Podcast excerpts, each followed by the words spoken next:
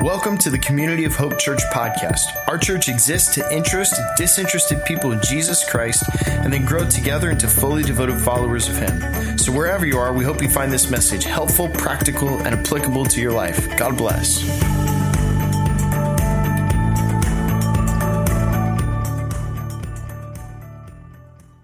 Well, hello everyone again. My name is Jose, campus pastor here, West Palm uh, Beach campus. So glad to be with you guys and sharing the word with you this morning. I just want to honor the band one more time. Can we just do that? You would, yeah, you would never guess you would never guess that last night we were rearranging the whole team. Because poor thing haley was actually not feeling well. She actually sends her regards to all you. She wanted to be here this morning. She wasn't feeling well. She caught a, a head cold. And so we said haley you stay home. We're gonna we're gonna do this because it's by the lord's strength that we come here and we serve him not our own and so thank you miranda thank you karen and the rest of the team you guys did awesome wonderful job I'm like, where are my notes? It's under my Bible. so, anyways, um, I, before we begin today, I want to just give you a couple quick things that are going on in the life of our church. Number one, we're adjusting our preaching rhythm. So, if you've been here the past couple months, you will have noticed that we were engaging uh, really our communication time here with the broadcasts, transmitting the message from the West Campus, or now called the Loxahatchee Campus, over here. We are actually reversing that. Now we're doing in preaching, in person preaching here, and we're going to use the broadcast. we can clap for that. so uh, we're going to be doing. Um, we're going to be doing in person preaching, and then we're going to use the broadcast on special occasions to unite the church in special occasions and for special messages. So, amen. So, so thank you for your patience. I know it was a little bit wonky sometimes. We can just we can just say that in the room. Sometimes it wasn't perfect. I'm going to use that word. It was a little wonky, wasn't it? Um, but thank you for being patient. Thank you for all your feedback and your love and your care. I mean, it really meant a lot. And by the way, I always tell to everybody who came up to me and talked to me, I always say, you can tell me anything. I am open for constructive criticism all the time. As long as it's not about Cuban food, I'm open to it. Okay? Don't tell me Cuban food ain't good because that's, that's a darn lie. So, anyways. If you want to know more about this, that's all I'm going to say about that. If you want to know more about this, I invite you to come to our partnership gathering on the 12th, Tuesday the 12th. So not this Tuesday, it's going to be next Tuesday the 12th at 7 p.m. Pastor Dale is going to be there, and we're going to be talking about what's going on in the life of this campus, West Palm Beach campus. So don't miss it. Don't miss it. Tuesday the 12th at 7 p.m. in the fellowship hall. Don't miss it. So, but anyways, today we're beginning a three week series on the authority of Scripture, which is really a conversation about truth, if in actuality, and we're titling it True for you?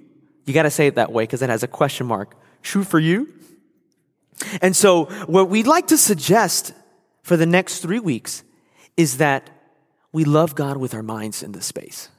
Because we're gonna, we're gonna be talking about um, a little bit of some conceptual topics like the authority of Scripture and truth. But we're gonna, at the end of the day, we're always gonna bring it home and we're gonna apply it. So we're gonna do both. And so you see, our team, which, which consists of Pastor Brandon, myself, Pastor Dale, Pastor Trevor, um, Kathy Copan, and Pastor Ephraim, we were, we were thinking about what happens during this space here, the preaching portion of our time together. We have worship, we have prayer, we have preaching, right? And what happens in this space is that we, we elevate the authority of Scripture. We put this at a place where we say, this is what has authority for our lives and is truth. In fact, the series verse for this series, True for You, is 2 Timothy 3, 16 through 17, where it says, All scripture is God breathed. That's where we get the word inspired. The scripture is inspired, if you've ever heard that terminology. So, all scripture is God breathed and it's useful for teaching, for rebuking, for correcting, and training in righteousness. For what? So that the servant of God may be thoroughly equipped for every good work. You know, but we began asking, does everybody know that scripture is the authority in our lives? is everybody making that assumption that we are? And we didn't want to leave that up to chance. And that's why we are starting off this month with this series. And the questions are, does everybody know why we do this? Why we elevate scripture? It's a question of trust. Can you trust me in preaching the word? Can you trust, can you trust the scriptures? It's a question of trust. And these are some important questions that we're going to get to. And we don't want to assume everybody's got this 100%. And that's why we're doing this series. And ultimately, the goal of this part of the service, this, this series is that the preaching would make more sense the preaching portion of our service would make more sense and why we elevate the scriptures so highly. And you know, we're also going to answer some unspoken questions perhaps in your minds about scripture and truth and things going on in our culture. And it's really going to be a sort of a baseline for us to grow from, where we can grow from truth and the authority of scripture. And so, as we begin our series, I'd like to start off with a with a brief story. Uh, one day, I was I was driving up from Miami to um, yeah, driving up from Miami to West Palm, and I was getting off on exit 97 in Southern Boulevard, and it was a Sunday morning, so it was clear. No, there was no traffic. It was beautiful. I was driving up, and I'm getting off on the off ramp on exit 97 in Southern Boulevard when all of a sudden this person just stops right in front on the off ramp, just comes to a complete stop. And so, like any vigilant person would do, I literally slammed my brakes and I stopped right behind her. I did not hit the car. Praise the Lord, right? Praise the Lord. Now, guess, guess what happens next? Guess what happens next? She puts her car in reverse. oh, yes. And I was late to church that day because I was driving up from Miami. I was that we were at a, a, a local church over here a couple years ago, and she backs up her car and she didn't see me, and she goes bang, and she hits me right in the front of the car. And actually, it was my mom's car. Unfortunately, it wasn't my car. but that aside, I got saved that day. Um, so, needless to say, needless to say, let's keep going. Um, she reverses and slams into the car. I lose my salvation for about five seconds. I regain it and I get out of the car and we have a civil conversation together. And I said, I gotta call the police because you know that nine times out of ten, the person at fault is the person in the back, right? Gotta call the police. She says, No, I'm leaving. She gets in her car and she leaves. So I'm like, okay, well, I'm just going to wait for the cops. I give the cops my story. Long story short, I get a, I get a, a letter in the mail. She claimed with her insurance that I hit her. So here we go. Luckily, luckily, right? She was claiming I hit her. I was claiming I, she hit me. She was claiming that I hit her. But who had the truth? Where was the truth? Fortunately for me, really, and unfortunately for her, there was a camera on the toll plaza that caught everything. Telling you, right there, that's, a, that's an argument right there for the existence of God. I'll tell you. So, um, now, you'd probably look at me funny if I told you, you know, the cops just came and they got my story and they got her story and they said, oh, it's just a matter of perspective. just a matter of perspective. Each, it doesn't matter. They're both true. They're both true. Um, you guys are both right. It's okay. Don't feel bad. You'd probably look at me and tell me, um, there's something wrong with our legal system at this point, isn't there? if two opposing stories can be true at the same time, there is something, something wrong. And unfortunately, that's exactly what's happening in our culture. It's exactly what's happening. Um, in our culture today, anything can be true for you. Anything can be true for me. And that's what they're saying. In every single faith, every single religion, every single worldview, people are claiming whatever you want to believe, that's great for you. That's great for you. I believe my own stuff. That's true for you. And that's true for me. Truth is under assault. I don't know if you've ever heard of the term relative truth. Truth is relative. That's what I'm going at this morning the claim that people in our culture are saying there is no such thing as absolute truth. Everything is relative. Allan Bloom writes in his book, The Closing of the American Mind, where he says, almost every student entering the university believes or says he believes that truth is relative. Catch that. Meaning that truth claims are really just opinions or culturally shaped perspectives. Facts, moral precepts, or values can be true for you and at the same time not true for me. Hmm. So, this problem of rel- relative truth in our culture is at the heart of this series because, catch this, if truth is relative, does the Bible have any authority in our lives? No. If truth is relative, the Bible has no authority because if truth is relative, then nothing is actually true. But this morning, now that we've noticed the inconsistency of, of relative truth, I want to take a look at scripture because actually you and I aren't the first Christians that are dealing with this problem. We're not. As a matter of fact, 2,000 years ago, the early church was in a very pluralistic culture as well that believed in all sorts of gods and all sorts of things. And they had to figure out a way to live a genuine, truthful Christian life. And they did. And I think that there's some lessons for us to learn in here. So if you would come, if you would turn with me in your Bible to Acts chapter 17, verses 1 through 13. Acts chapter 17, verses 1 through 13. And this is a, a nice chunk of scripture. We always like to, sometimes some of our scripture is going to be a little shorter on Sundays. Today's a little bit longer. His Acts is sort of a historical narrative of what happens in the, the early church. And um, so it's a little, little bit longer, but I invite you to follow along in your Bible or on the screen.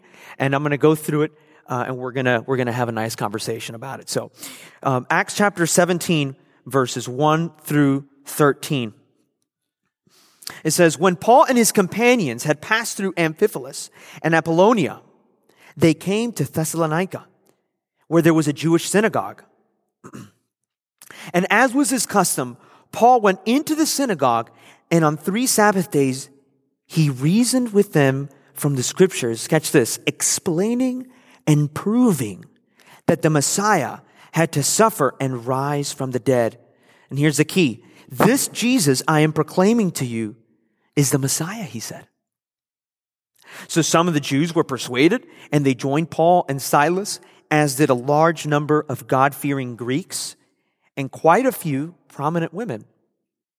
But other Jews were jealous so they rounded up some bad characters from the marketplace. They formed a mob and they started a riot in the city.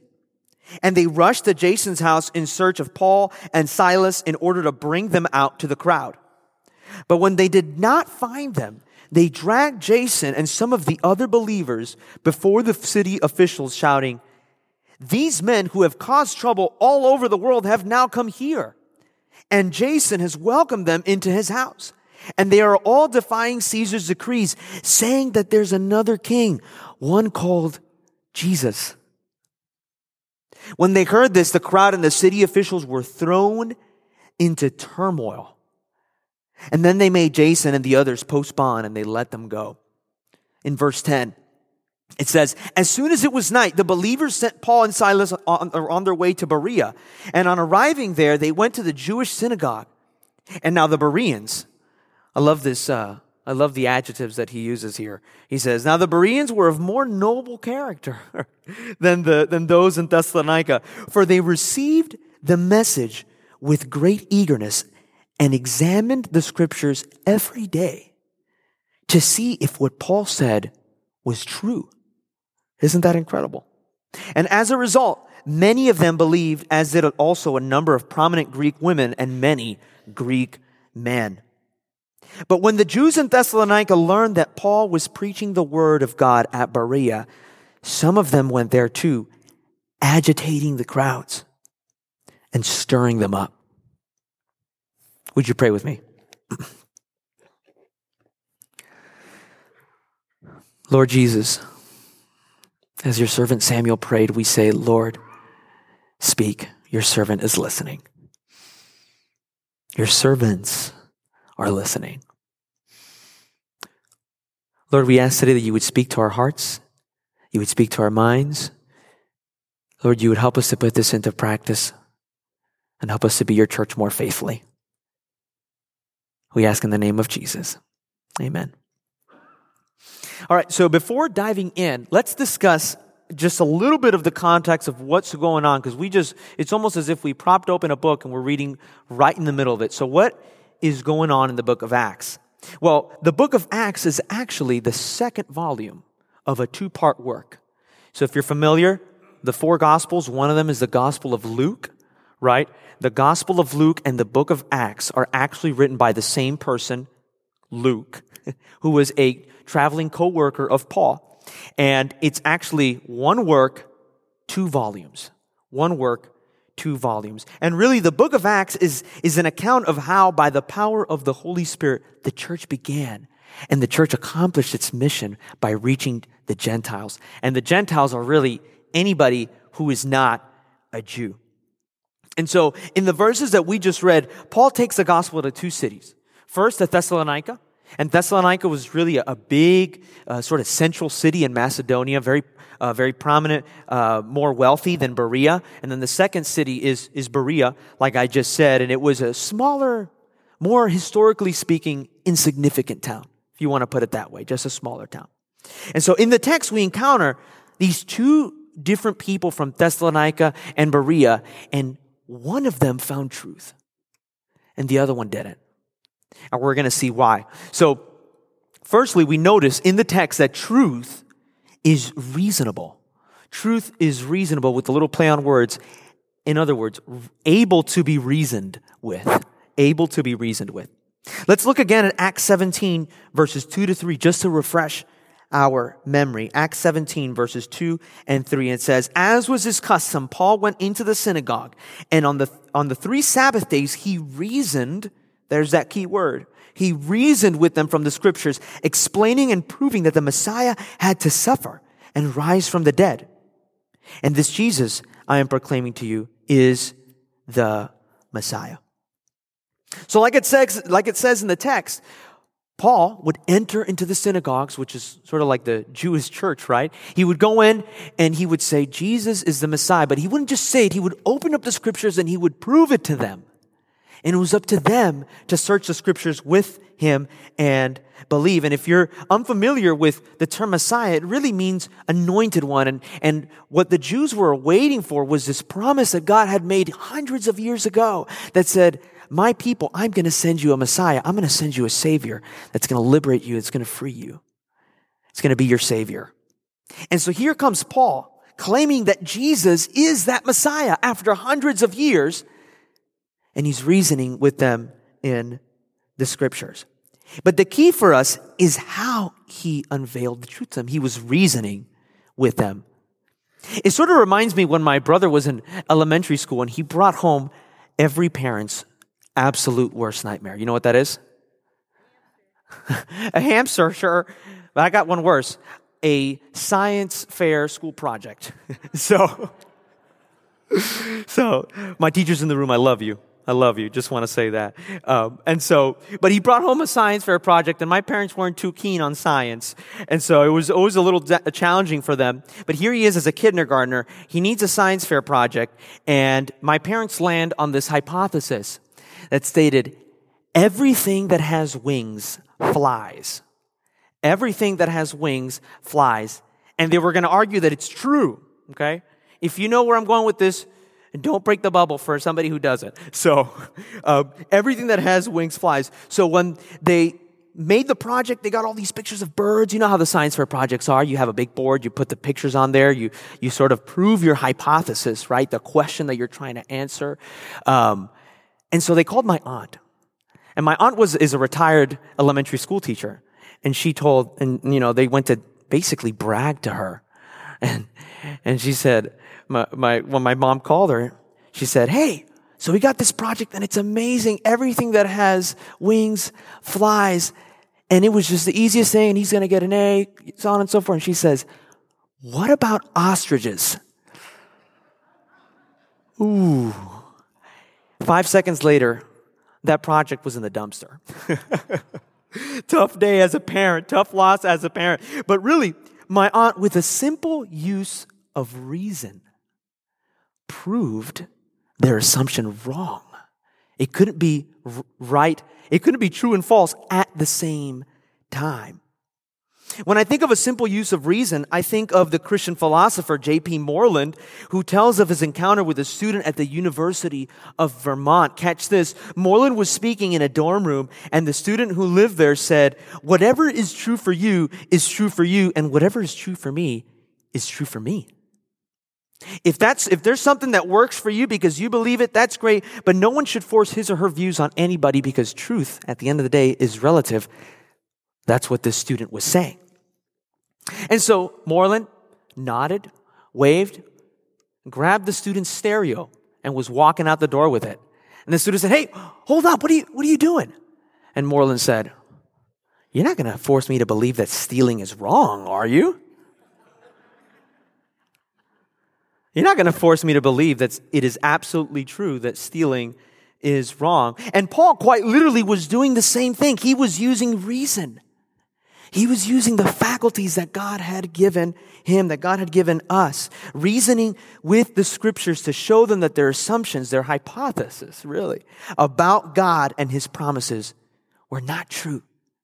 What they thought was not true, and they needed to change their minds. And the reason he's able to do this is because Christianity is a reasonable faith.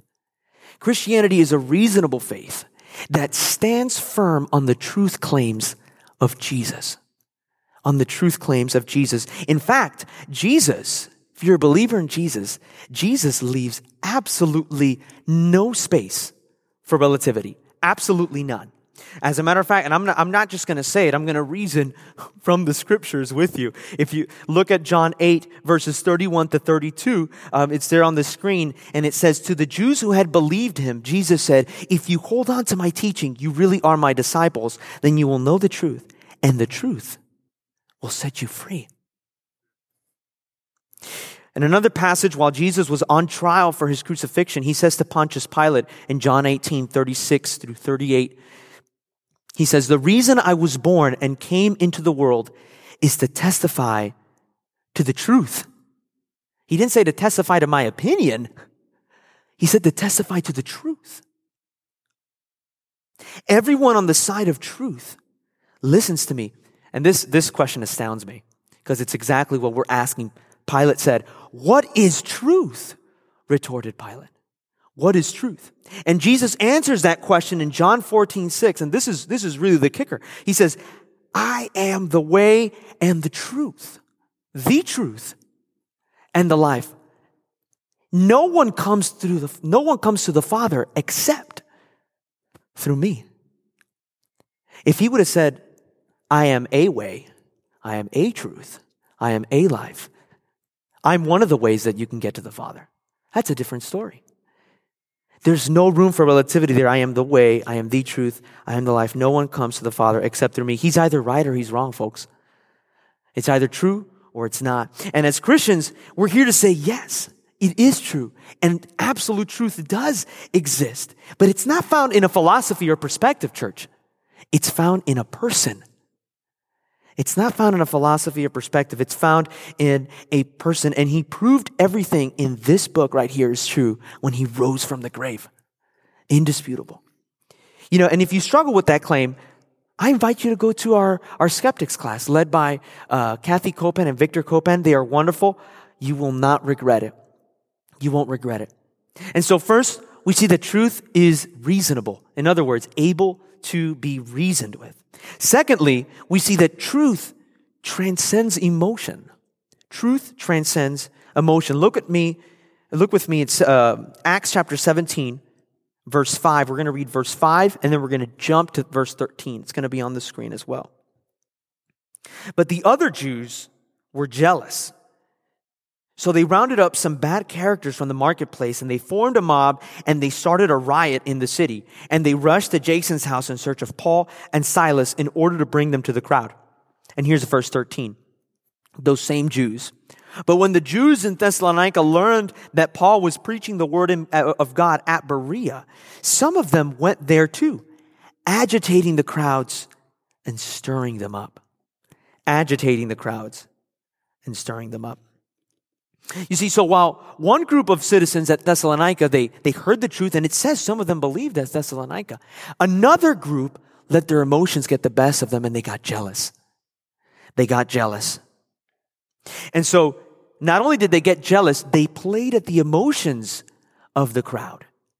And they made a huge turmoil among the crowds. And the Jews in that crowd, when they were played at their emotions, they were persuaded to go along with that feeling. In many ways, we can, we can say the truth, right? Our emotions do get in the way of truth sometimes. And why is that, you would ask? Well, because the truth hurts sometimes, doesn't it? The truth hurts sometimes. and sometimes, because it hurts, we like to ignore it. And we don't like to take it for face value. It reminds me of, of the man that went to the doctor and the doctor ran some tests and he said, You're going to face some serious consequences if you don't change your diet and your exercise. So the doctor put the man on a dieting regimen. But of course, this was going to be difficult because he wasn't used to it for his whole life. And so the man had some sons and the sons called their father and said, Dad, how's your diet and exercise regimen that the doctor put you on? And the, the father said, Son, it's going great. I changed my doctor. he didn't want to hear it. you know, and the same thing happens to us. It's hard for our emotions to accept truth sometimes. It's hard. And so what do we do? We justify it. We choose to ignore it or we change it. We relativize it. For the Jews, accepting the truth about Jesus meant admitting to the false narrative that they were wrong, that they misunderstood who Jesus was, that he actually was their Messiah. He wasn't going to free them from Rome. He was going to free them from their sin. He wasn't going to be violent. He was going to be graceful and loving. For us, the truth about Jesus means that you're not in control of your life. It means that the final authority is God. It means he is Lord and I'm not and you're not. He's the one in control. It means acknowledging our sin before a holy God. It's hard. Jesus puts it this way Blessed are the poor in spirit. In other words, blessed are those who are spiritually bankrupt, who recognize that we're not perfect, that we can't reach God on our own. We need the grace of the Lord Jesus. And sometimes our emotions can trick us into relativizing that very truth. And what do we do? We just live however we want and we ignore it. Now you would say, Jose, this sounds, this sounds a little harsh. It sounds tough. And it's true because it's, it's truth. However, I want to put all this in perspective. I want to put the truth into perspective because there's something missing tagged along there, which we're about to talk about. You're about to see in the personhood of Jesus in John 1 14. And this verse really puts our faith into perspective, our truth into perspective. And it says, the apostle John writes, the word became flesh, talking about Jesus, made his dwelling among us, and we have seen his glory, the glory of the one and only son who came from the father, full of grace and truth. The Bible says that Jesus was not just full of truth. He was not just full of grace. He was full of grace and truth at the same time. You see, and this is an important distinction because truth without grace is legalism. Truth without grace is legalism, and don't forget that. And I've taught, I've had countless conversations with people who grew up in some really legalistic traditions. I think maybe you have too. And almost always legalism ruins your perspective of God, doesn't it? It, it ruins the perspective of His grace. On the other hand, grace without truth is what? Superficial. If there's no truth, if there's no real sin, if there's no real authority to have to submit to, to be forgiven by, then we don't need grace. Without truth, grace is superficial. And the problem is that we have Christians who think that you can live a Christian life of just truth, or you can live a Christian life of just grace. But actually, real Christianity is both at the same time. Both grace and truth at the same time. You can't forget that. Yes, God's word is truth and it hurts sometimes, but it's dispensed through the grace of Jesus. Amen. And so, number one, we see that truth is reasonable. In other words, and able to be reasoned. Number two, uh, truth transcends emotion. And finally, truth is not hidden. Truth is not hidden. The other side of that is it's available to us. It's available to us. Look at Acts 17, verses 11 through 12, which is really the key verse that we want to unearth here in this passage. 11 through 12 says, Now the Berean Jews were of more noble character than those in Thessalonica, for they received the message with great eagerness and examined the scriptures every day to see if what Paul said was true. And as a result, many of them believed, as did also a number of prominent Greek women and many Greek men. And now here's what I want us to notice in this text. Notice how the Bereans go to the scriptures and they find the truth. They had, just like the other Jews in, in Thessalonica, they had their assumptions about who the Messiah was going to be. They did as well. But they went to the scriptures with Paul and they saw that Jesus really was the Messiah. They found it for themselves. They didn't take Paul's word for it. They opened up the Bible. They opened up their scriptures and they found it for themselves. And I don't know about you, if the Apostle Paul was here, I'm not sure if I would feel the need to open up the scriptures and see if what he's saying is true. but they did. They opened up the scriptures for themselves. See, there's actually a false narrative in our culture that truth is hidden. I don't know if you've heard that, but I have. In other words, we can't actually know the truth, or we can't actually know the truth about God. That's really the implication. There's a false narrative that's saying that, but that's not true. Look what actually scripture teaches. And Paul says this in Colossians 1 26 through 27. And this is one of my favorite verses in the whole Bible. Paul says, The mystery has been kept hidden for ages and generations, he says. But it is now, here's the key word, it is now disclosed. It's now available to the Lord's people. To them, God has chosen to make known among the Gentiles the glorious riches of the mystery, which is Christ. Christ in you. That's what it says, the hope of glory. There's no more mystery about who God is. It's been disclosed to us in the person of Jesus. That's actually what the Bible is God's self revelation to us. There's no more mystery. God has fully disclosed himself in the person of Jesus to us, and we can fully know him and live alongside him.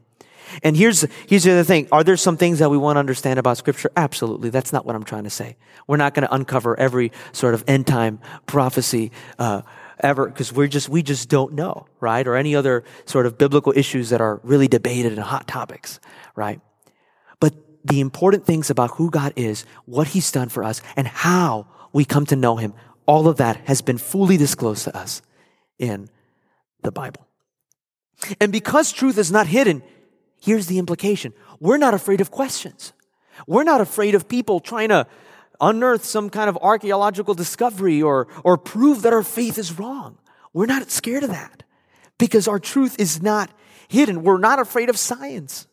Actually, the Bible and science are not at odds. People just pit them against each other in such a way that we think that they are but they're really not.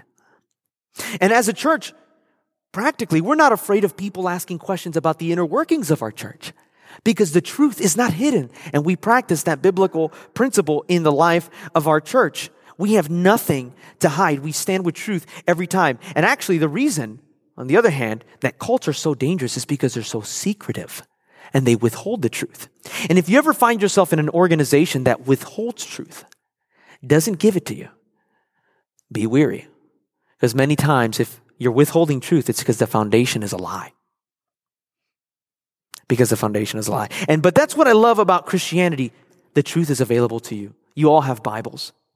You all have access to our church. The truth is available. There's nothing to hide. It's been disclosed. The truth is here. And actually, in the, in the, uh, in the spirit of questions, in the spirit of truth, we're actually on the last Sunday of this series, which is Sunday the 24th, we're going to be hosting a panel with some of my very own PBA professors who have doctorates and have studied uh, scripture and all this stuff. And they're going to be answering some questions. So here's what we need from you guys. If you guys can go ahead and send your questions, and the, the link is, uh, I believe, on the screen, right? Communityofhope.church forward slash Bible questions. It's also going to be on the COH app as well, um, under the sermon discussion questions during the week. Send your questions in. We want to answer them on that day. And so, in light of all this, wrapping up now, how can we apply this talk on truth today? What can we take home with us? Well, number one, test others by the truth of Scripture. Test others by the truth of Scripture. See, people will say all sorts of things about the Bible, won't they? Have you ever heard the reference, the Bible says this? The Bible says X, Y, and Z. And not that they're automatically wrong if somebody says the Bible says, but a lot of times it can be out of context. And that's why you have to know your Bible. And you have to test and see if it really is true. Because I have been in multiple occasions where it's been exactly the opposite. And as a matter of fact, whew, the church choirs are going off. so that's my cue to, it's hungry, we got to go. I know. Um, so test, test others by the truth of Scripture. And that includes my words. Test my words. Test the pastor's words. Test Pastor Dale's words. As a matter of fact, if the Bereans tested Paul's words, I think you guys can test ours too. We want you to have your Bibles. We want you to be in the study in the Word yourselves. We put a high emphasis on that. And so we're never going to speak out of here, out of context. That's why we read a whole passage. But we want you guys to be vigilant, to be ready for when you find yourself in a context that isn't that way, that you know what to do. Pastors have no authority in and of themselves. The authority is God's Word. The authority is God's Word. Secondly, test yourself by the truth of Scripture. And here's what I mean by that. A lot of times, people think, a lot of times, they ask me this question. You know, how do I know if God actually told me this? Jose, how do I know if God revealed this to me? And here's what I say if it lines up with the truth of Scripture, God very well may have told you that. But if it doesn't line up with the truth of Scripture, then maybe you have to think it again. Because while our religious experience is important, and what we walk with the Lord, and the Lord speaks to us through His Spirit and in our hearts and through our emotions, His word is definite. His word is here, and we can guide ourselves by it. So, number one, test others by the truth of Scripture. Number two, test yourself by the truth of Scripture. And lastly, remember truth and grace. Remember truth and grace. Don't fall into the trap that everything is relative because there is absolute truth. Jesus says there is. He claimed that He is the absolute truth. But on the other hand, spread it gracefully. Don't spread, don't spread it with a hard, superior, a, hard heart of superiority. Spread it gracefully and spread it humbly. Because Jesus was full of grace and truth, and so should we. Would you pray with me? Lord, we, uh, Lord, we come and we ask you, Jesus, that you would help us to understand your scriptures. You would help us to understand your truth. These are some pretty hard things and hard topics to think about and talk about sometimes, and, and many times they can actually hurt because the truth hurts. But Lord, we're grateful for your grace. We're so thankful for your grace, Lord, that, Lord, in spite of the truth that we are sinners, in spite of the truth that, Lord, we broke the relationship with you Lord, it was by your grace through Jesus that you restored that relationship. Lord, and we thank you and we live into that truth this morning. Lord, would you help us to test others by the truth of Scripture, other people's words, Lord, our culture by the truth of Scripture? Would you help us to test ourselves by the truth of Scripture? Would we put it so closely to our hearts, Lord, that our will would be your will, as your word says? And let us never forget that your truth never came with alone, it came with your grace as well. We thank you and we praise you. We ask this in the name of Jesus. Amen. Lord, we just lift that song up. We're coming back to your heart. We're coming back to worship. And Lord, would you help us? Would you help us on a daily basis to have that attitude? to love you and to worship you in everything that we do. We ask in the name of Jesus. Amen and amen. If anybody needs prayer today after church, we have our prayer team standing by on my left, your back right. We would love if you need prayer to go to the prayer team. Let me pray this blessing over you as we dismiss. Now may the God of hope fill you with all joy and peace as you trust in him, so that you may overflow with hope by the power of the Holy Spirit. Go with God, church. Thank you so much. We'll see you next week. God bless.